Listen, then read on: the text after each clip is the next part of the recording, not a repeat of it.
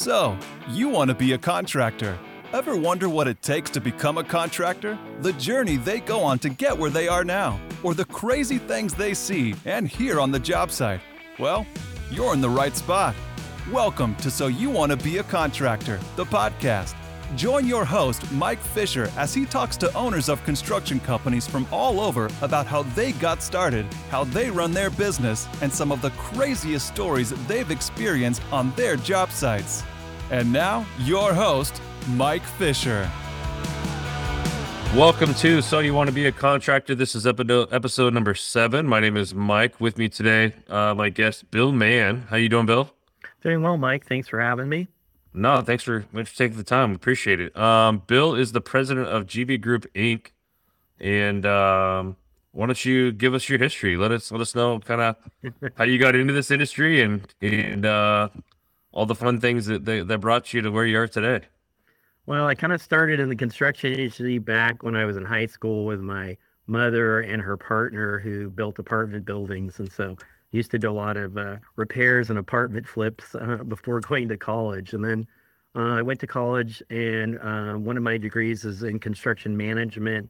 And the program at the time required that we actually worked in the industry uh, as we went to school. So I went to work for a real estate developer that built homeowners associations. so um, and worked in his warranty department. Um, and so that was kind of my entry to the HOA world and uh, pretty much stayed in it the rest of my career. So I've done uh, construction lending, I've done project management, and then also uh, reconstruction work, which is basically what I've been doing for the last 20 years. So, so when you say reconstruction work, you guys are actually going in and, and rehabbing apartments and, and, uh, and yeah, so yeah, our work is primarily for occupied uh, residential housing. So um, it's basically apartments, condominiums, townhouse developments. Um, majority work um, is rehab work. We don't do much existing ground up type construction unless maybe it's a clubhouse or something for existing right. community or fi- you know fire jobs sometimes can get into almost ground up. Um, but it's you know basically siding, roof, deck, stairs, windows, upgrades, painting, um, and then the apartment world obviously has interior rehab projects um, as they go through their complexes. So. Right, right. So what what was had your own company and what was that process like of going from and that decision making process going from you know employee having all that background and working your way through all those different levels of the of the different companies to kind of making that decision to, to go out on your own?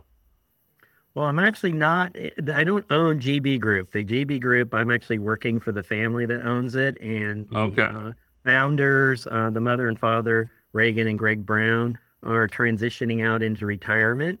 And we identical twin millennial sons taking over. So um, I'm kind of here helping them through that transition process um, of going from one generation to the next, which has been very that been a lot of fun. So yeah, yeah, no. So I mean, that brings a whole another level of questions. That's for sure. What? So how long have you been associated with GB Group, and uh, did you step in as president, or did you move up with them, or? Um, I've been here almost four years. Um, I stepped in originally as vice president, and then I was promoted to president. Um, it's it, they've you know Greg and Reagan. I've known Greg way before he even started GB Group. Um, I've known them. They've been friendly competitors of mine for decades, and um, opportunity kind of you know as uh, all of us baby boomers are kind of moving into the retirement world of like how are we transitioning out of this right so, right um, I joined them, you know, almost four years ago and brought over a lot of my team and stuff at the time. So, so were they? Were obviously they were actively looking for somebody like you to kind of help that transition process between them and and, and their sons that are taking over. Yeah, I mean, I think that's always a tough tough situation with family. Um, you know, going from uh, from one group to the next, and then um, you know, there's the age thing too, or you know, or you know, all us old people think we know better. So it's like, you know, are they really ready to take over the reins or not take over the reins? So, I mean, sometimes it's nice, I think, for them to have kind of a third party to kind of look at stuff. And it's it's a process to go through. I mean, there's a lot of di- different things to consider. Um, there's a lot of you know different things, issues that come up. You don't when you're transitioning existing company, especially one of significant size. So Yeah, and, I and I've I've kind of seen that transition a few times, or, at least spoke to people in that transition of going from you know the the one generation to the next, and and, it seems to go you know a number of different ways. How how has that process been, and and where have you seen um, that you've kind of been uh, you know helpful in that in that transition process, uh, in some of the things that you know that, you get there. Well, I think some of it just knowing different, you know, watching different companies over the years um, go from, you know, one generation to the next. Um, my dad worked at Bechtel and watched it go junior to the next generation. So he went through several generation transitions and just kind of hearing, and then a lot of friends, you know, parents' companies that companies took over, what was successful, what wasn't successful. You kind of have to look at some of that. Plus, you're also dealing with a situation where you have two brothers um, that Right. business partners, um, and so that kind of adds a different, you know, flavor to it. You know, is very Yeah. kind of adamant that they get some kind of a partnership agreement put together with exit strategies and stuff like that. Because right now, neither one are married, they don't have kids, you know, things like that, and it's a different things Yeah. happen. You know, yeah, it all seems real easy right now. decade to decade relationship, so you never know what's gonna Yeah. transpire. Yep. So, um, you know, and we've all seen, you know, existing companies have issues with things like divorce and other things, or partners break up, and so I, you know, the more pre-planning you can do to mitigate, you know, potential things down the road, the and then there's just issues of, you know, you've got lines of credit and credit cards that, you know, people have been personally guaranteeing for decades and they have tremendous amount of net worth. And now you're dealing with younger people where their net worth isn't as big. And Not quite there yet. Yep.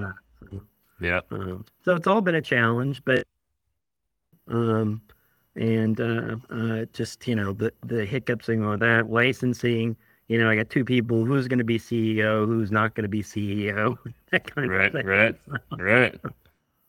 Yeah. Sounds like you've you've turned into almost a a uh, mediator too, right? In, in the in the process. And You know, they actually really do well going into um, and internally. You know, the, I would. There's no been huge battles or anything like that. I think they all they very reasonable group of people. They all sit down and and work through all this. So, um, that's awesome. and I think that helps a lot. So.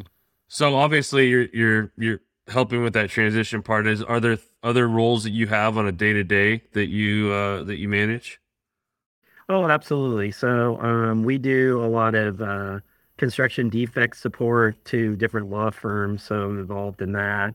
Um, the new SB 326 deck inspection process and 721 for the apartments, and, and been involved in getting that set up and moving.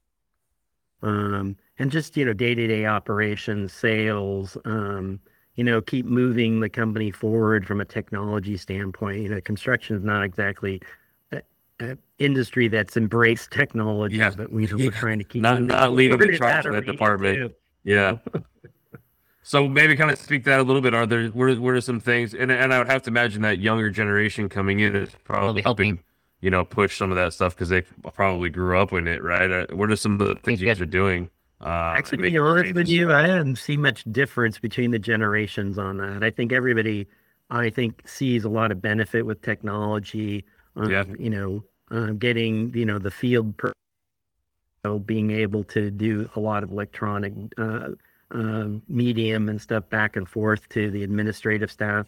Um, you know, all the different things that go with um, file generation and file keeping and stuff like that. I think that's all gotten really uh, tuned in. I think most people, the biggest challenge has always been the field um, because most of our field personnel are, you know, English isn't their first language. They a lot of Right. um, they have their own just challenges trying to um, do it. But I have to say, for the most part, you know, there's certainly a group of them that seem to be able to embrace it and do it well. So. That's awesome. Very fun. So where where do you I guess where do you see your role kind of developing as as this transition takes place? I mean, are, are you there kind of the long haul uh, as as well? My long haul is going to be over here pretty soon. trying to trying to transition out as well, huh? Yeah. You know, yeah. retire at some point. Um, I wasn't sure COVID wasn't going to accelerate that process, right, but right. Um, luckily we, you know, seem to have come out the other side on that. So no, I mean, I'm just, you know, going to be here helping with the corporate stuff, um, and continuous sales. I mean, we have a very bifurcated client base, um, where, you know, there's the new group of millennials and stuff coming up through the ranks, which, um, the boys certainly have a much better, stronger relationship with and then there's still the the old crew that you know I'm attached to. So um, right. So I think from a marketing standpoint, we've done really well because we kind of appeal to both groups, and um, and I, you know, there's a need to have me around. I'll be here. So yeah, yeah. What um, maybe kind of I have to imagine kind of the the space that you guys are in. It's pretty um, pretty tough to kind of break in, right? I would imagine Eh, or maybe once you once you have a client, they they kind of turn to you for a lot of things, right? Uh, well, we you know kind of a weird situation, you know, with dealing with the multi house existing multi housing market because the clients a lot of times are going through fee management companies. Certainly the HOAs are. So we right. never really are. Very rarely, sometimes we're not even in contact with what I consider the client, whether it's a board of directors or a property owner for you know, we're dealing with a property manager. So we kind of have a weird, you know, um, gatekeeper that's kind of between yeah. us and the owner. So a lot of our relationships are with the gatekeepers. Um, we certainly do have relationships with boards of directors and building owners, but uh, for the most part, the gatekeeper the relationship with, and that's been a a revolving industry um, in the last couple of years like I've never seen before. So. So how does that how does that I guess how do you focus your marketing then, right? If if your end goal is and the person you want to make happy is that that property owner or the developer, right? But but you have to really your your work is being driven by the the property management. I mean, I feel like that's that's a pretty tough marketing task. It is. I mean, I, I, mean, a great deal of our marketing is is focused towards the the manager property management companies because they are the ones that are usually putting projects out the bid or adding us to bid lists or things like that.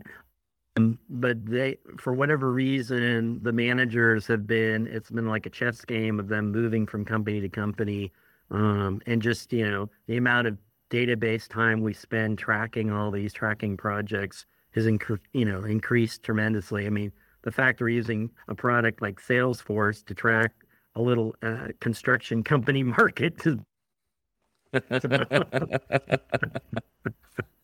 so, what are, are, there some things that you guys do for marketing st- have been pretty successful for you? Well, I mean, certainly this last couple of years has been a challenge because you know normally direct direct marketing. So I was going to say a lot of it's probably handshakes and network. Yeah, you're not being able to lunch with people or whatever, right. or see them face to face. Been difficult, but we came up with a lot of different strategies. We uh, went uh, heavily on. We've always been heavily on the education side of the industry for managers. So uh, we did a lot of speaking initially coming out of the gate uh, with COVID, and then a year ago we started our podcast, HOA's Story uh, which is all HOA driven uh, thing. So every week we release a new podcast. Um, and that's helped with our marketing. And then we've done more virtual things with management companies and stuff where we'll like send out wine tasting kits to everybody and then do a virtual wine tasting with everybody at home on Zoom, um, as well as different kinds of games and different things. So it's definitely a little more out of the box. I mean, we're kind of coming out of where there's some in-person meetings, but um, still, for the most part, um, everything's still Zoom. Uh, yeah.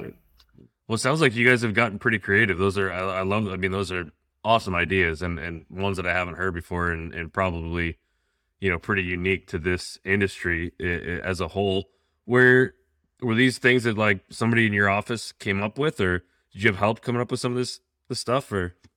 I mean, some of it. I mean, uh, uh, Reagan Brown and I have always spoke a lot, so that was kind of the initial thing, and so we really got on it where um, with the different uh, organizations, CACM and CAI, on ECHO, of you know being participating in their um, in their presentations, and then certainly COVID had its issues with the construction industry, so we spoke a lot on the COVID restrictions. We spoke on you know material supply chain issues, um, all the different components, you know, kind of related this last year with uh, last two years with the COVID uh, crisis, and so that really kind of helped. And then um, kind of we got to the end. We were like going. Reagan came up with doing the podcast, and so I said, "Well, let's give it a try," and it's been very successful. So that's funny. I I, I kind of had the same thing. So my previous employer, they they said, "Hey, you should probably do this. It's a it's a great way to kind of network." And I kind of "Yeah, I don't I don't know about that, but I'm actually having more fun doing it than you know than I am reaping the benefits of of the actual networking." But uh, is it kind of the same thing for you guys? Have you guys is it turned into like a, a fun project for you you've, that you've seen grow up, or and and, uh, and then on on the flip side of that, are you actually seeing kind of business and and those relationships being developed uh, via that podcast? Um, it's been very interesting on the podcast side. So, you know, we kind of, you know, HO, we since ours is geared more towards HOA based off of the right. name, um, with with issues related to the HOA industry. So, whether it's legislation, management issues, construction issues, and um, legal issues, we've kind of gone the soup to nuts type thing with the right. topics. And so, you know, it's always interesting trying to come up with new topics. I think we're, you know, we passed. So it's like, you know, like, wow. Yeah. So it's kind of like one of those things where, you know, where are you going to go with this and what's the next, what's the next thing? What's this thing we're going to talk about? But some of the things like we did several on the uh, SB 326 uh, deck inspection or, you know, elevated element inspection requirements. I mean, those have been useful not only for the property management companies, but for them to use as a tool to send their boards to educate yeah. them. So yeah. Um, and then one of the uh, one of the most listened to ones right out of the gate, we did one on sewer laterals, which I got you know eyebrows raised. We're doing a podcast on sewer laterals. yeah, right. but it's becoming a, a ever big thing, um, kind of out of the blue uh, with a lot of different counties up in the in Northern California. So um, it actually was well listened to, and the gentleman that did it was like book solid right after it happened. So that's awesome. Good for him. That's I, I love those kind of outside the box ideas, right? Especially in this very kind of we touched on it, antiquated and, and kind of old school industry, right? I mean, everybody thinks yellow legal pads and boots on the ground, and and that's kind of how it works, but um, you you call it you, you saw it kind of shifting, you know, a couple of years ago or maybe three or four years ago, and and moving, you know, a little bit more digital in, in a lot of different aspects. And I think, and you'll probably agree, COVID probably just accelerated that for everybody, right? It, it forced everybody to either, eh, for lack of a better term, shit or get off the pot, right? I mean, at that point, you either had to figure it out or you were done because there was no other way.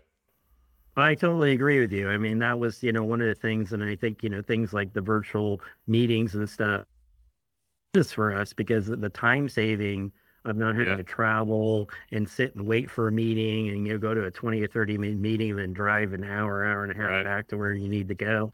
I mean, it's just huge on our part and, and being able to even do multiple meetings in, in one evening or one afternoon. So right. um, that's been, you know, been a great thing. I think the, you know, the whole, um, things, buying things on Amazon and stuff like that. I think the podcast stuff became much more popular because people were using their computers for more things than they probably ever have in the past. And so, yeah, um, it's been a great, great tool, and a great experience. So watching things kind of unravel here. So, no, that's awesome, and and applaud you guys for kind of for, for being on the on the forefront of that and the precipice of that because I, I, think it's like like I said it's it's fun to fun to watch and, and fun to see in the industry for sure.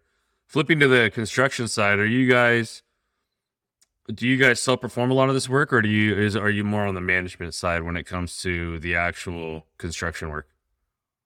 No, we're boots on the ground company. I mean, we have you know almost 300 field employees. So I was going to say that um, massive for you. Then. Yeah, we self-perform pretty much most, I would say, you know, 80 to 90, probably more like 90%, 95% of our contracts. I mean, every once in a while, we'll have a specialty trade or something where we need to bring in a, subcontractor, but it doesn't usually happen too often. Things like mm. pools and stuff, we'll have a Right. pool contractor come in.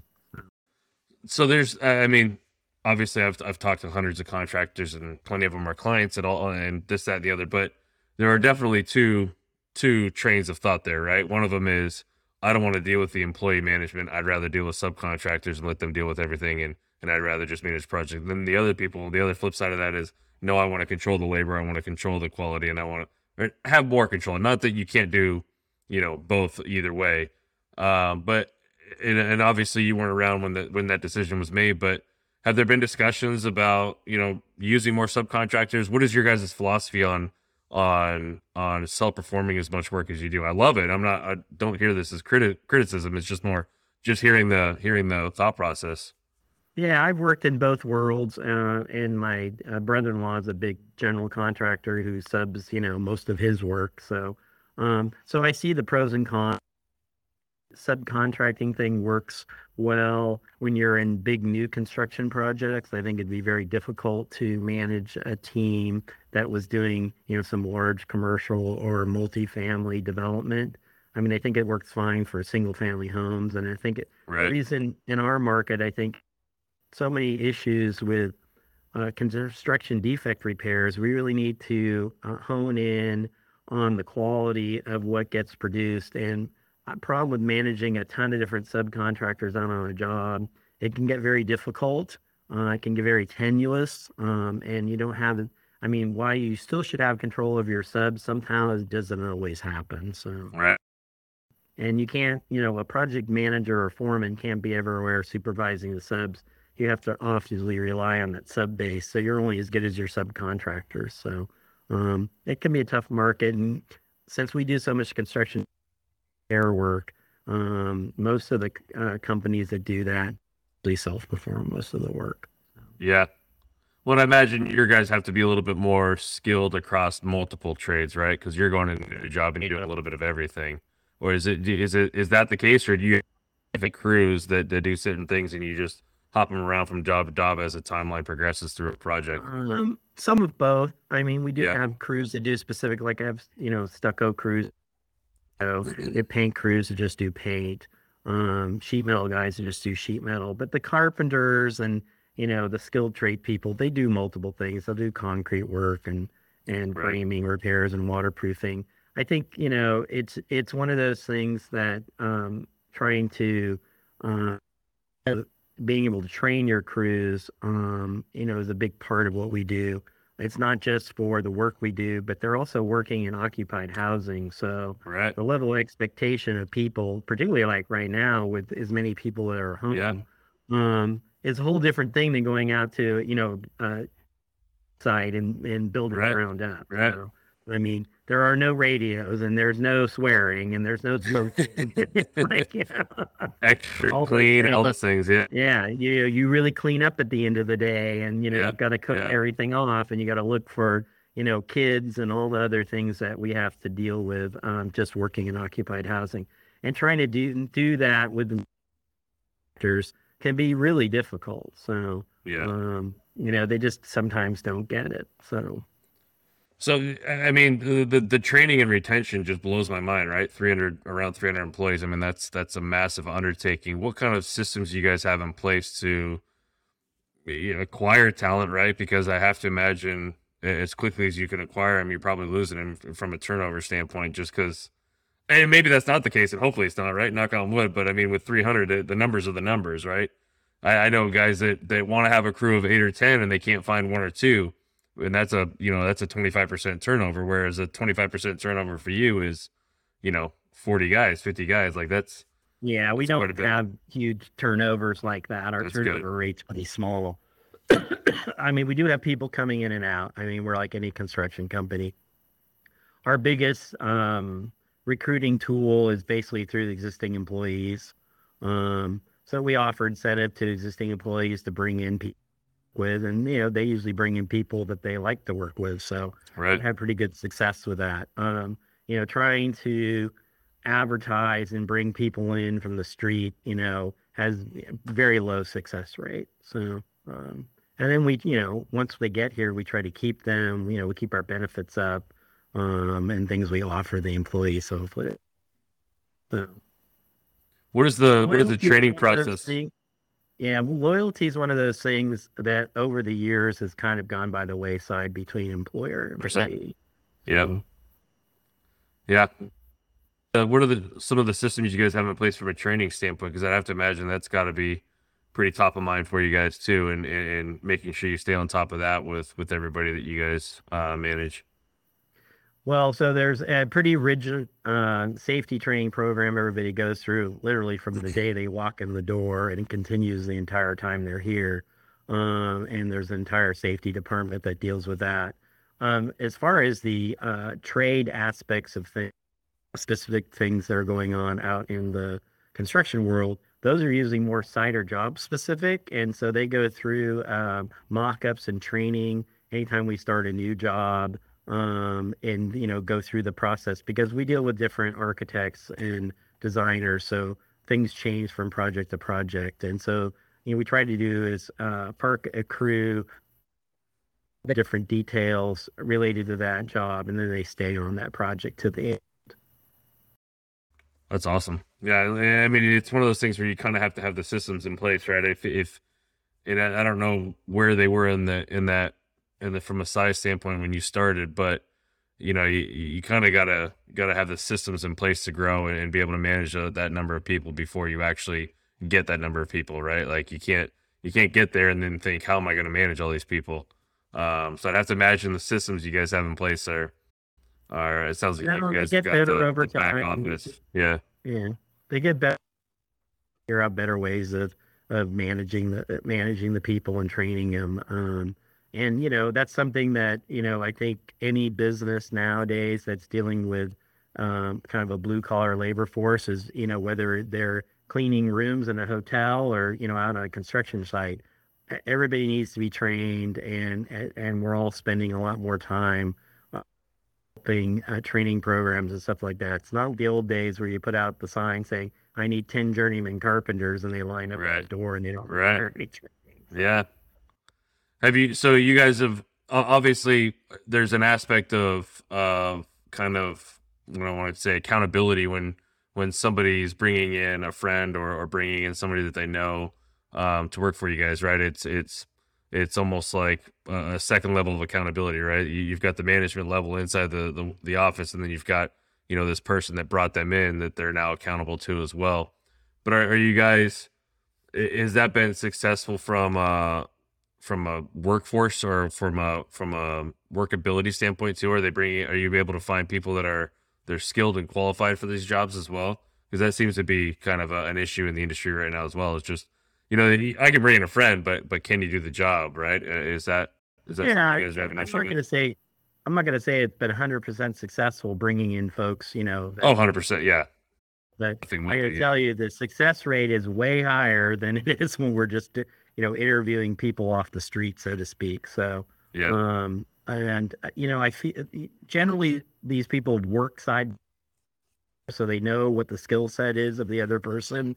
Um, and we have a fairly small industry, and uh, people go from company to company.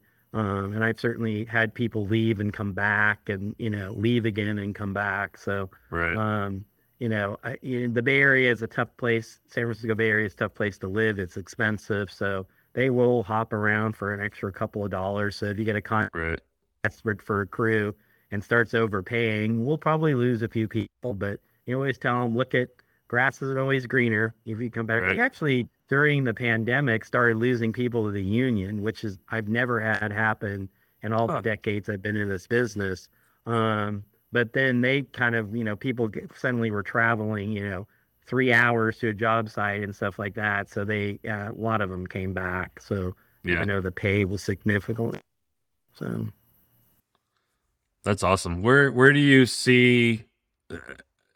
Because I've I've again I've talked to plenty of contractors where that younger generation is coming in and and a lot of times or more often than not it's it's that younger generation that wants to push the envelope a little bit and and and grow and and kind of you know all all these new ideas and and new aspirations for the company. Do you see that kind of being the case with with the uh, transition that's taking place now?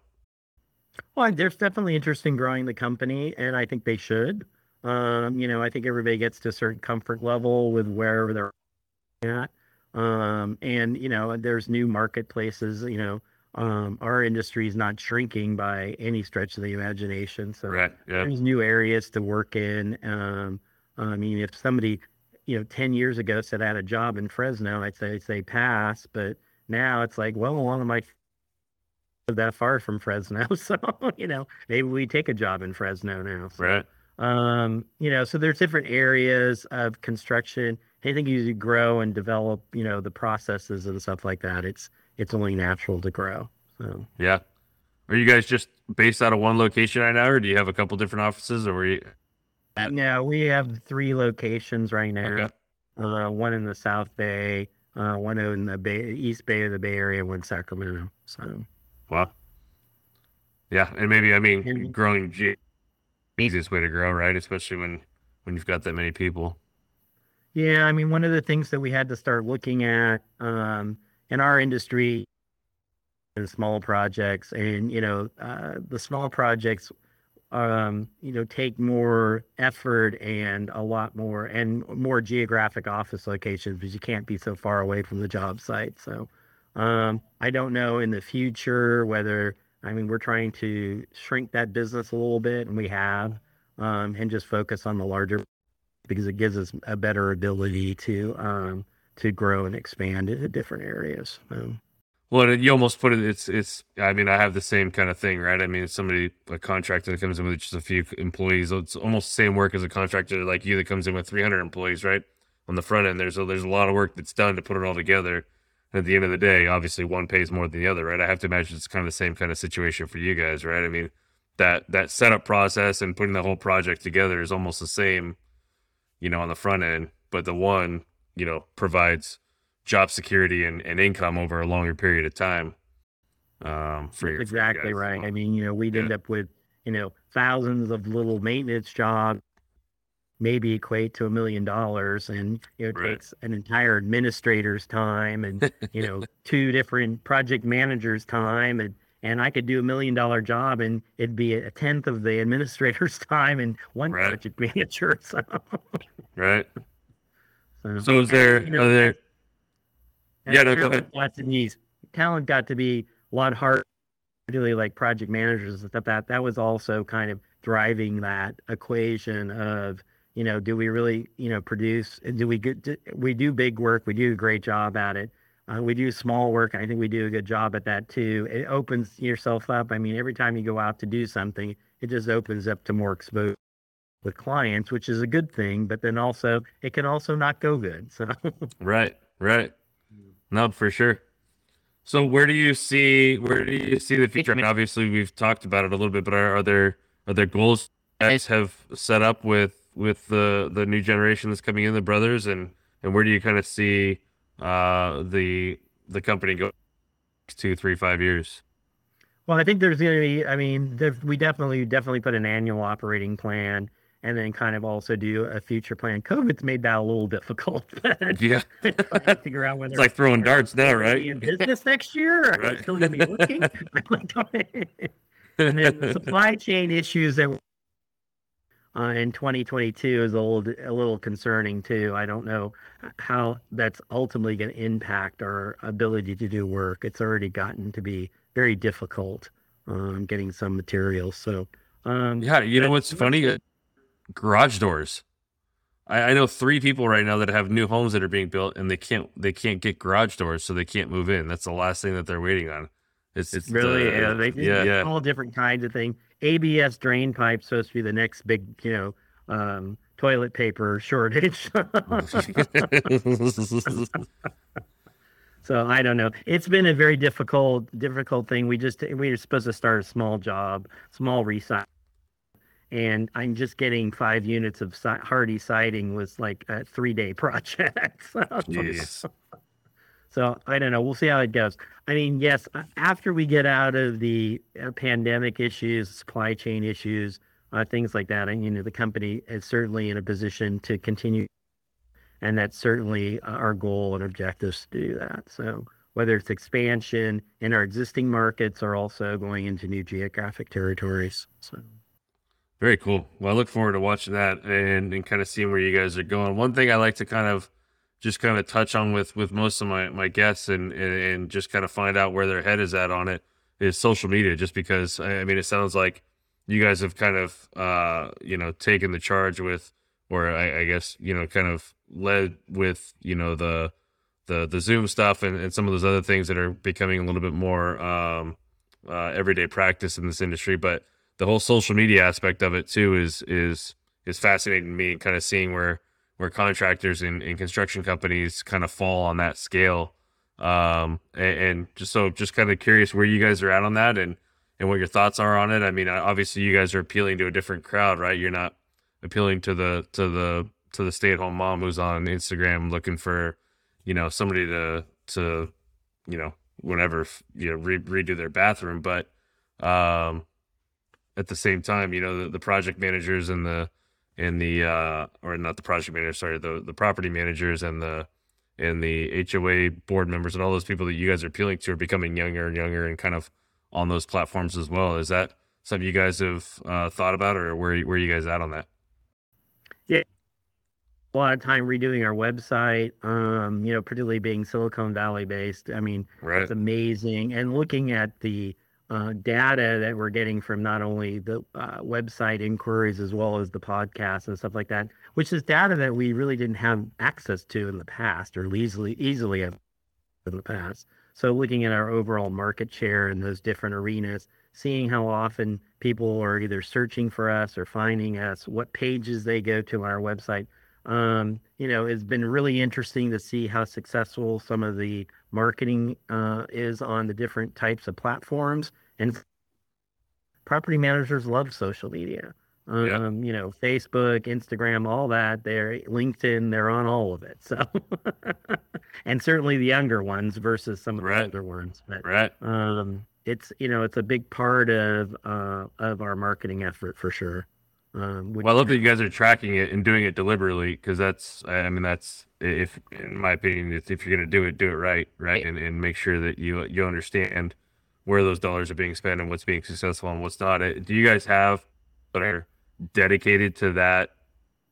I guess endeavor or that that that portion of your business inside. Yeah, we have some people that run all the analytics on all our different uh, media platforms uh, in our web page. So yeah, so we have somebody looking at all the analytics and are kind of able to you know interpret them for us because it's not something that you know I've ever yeah. looked at. I don't know what right. what's considered a good, what's considered bad, and right. so right. it's really nice to have some you know people that do that for a living um, and understand the the to know whether we're successful or not, and you know what it takes to continue to grow um, our following. So yeah, well, and it helps you kind of understand the numbers a little bit too, right? Because there's a lot of people that think if I spend X amount of dollars on my website or X amount of dollars on you know Instagram marketing, that it should result in X times a certain number in in business, but that's not always the case, right? It's not always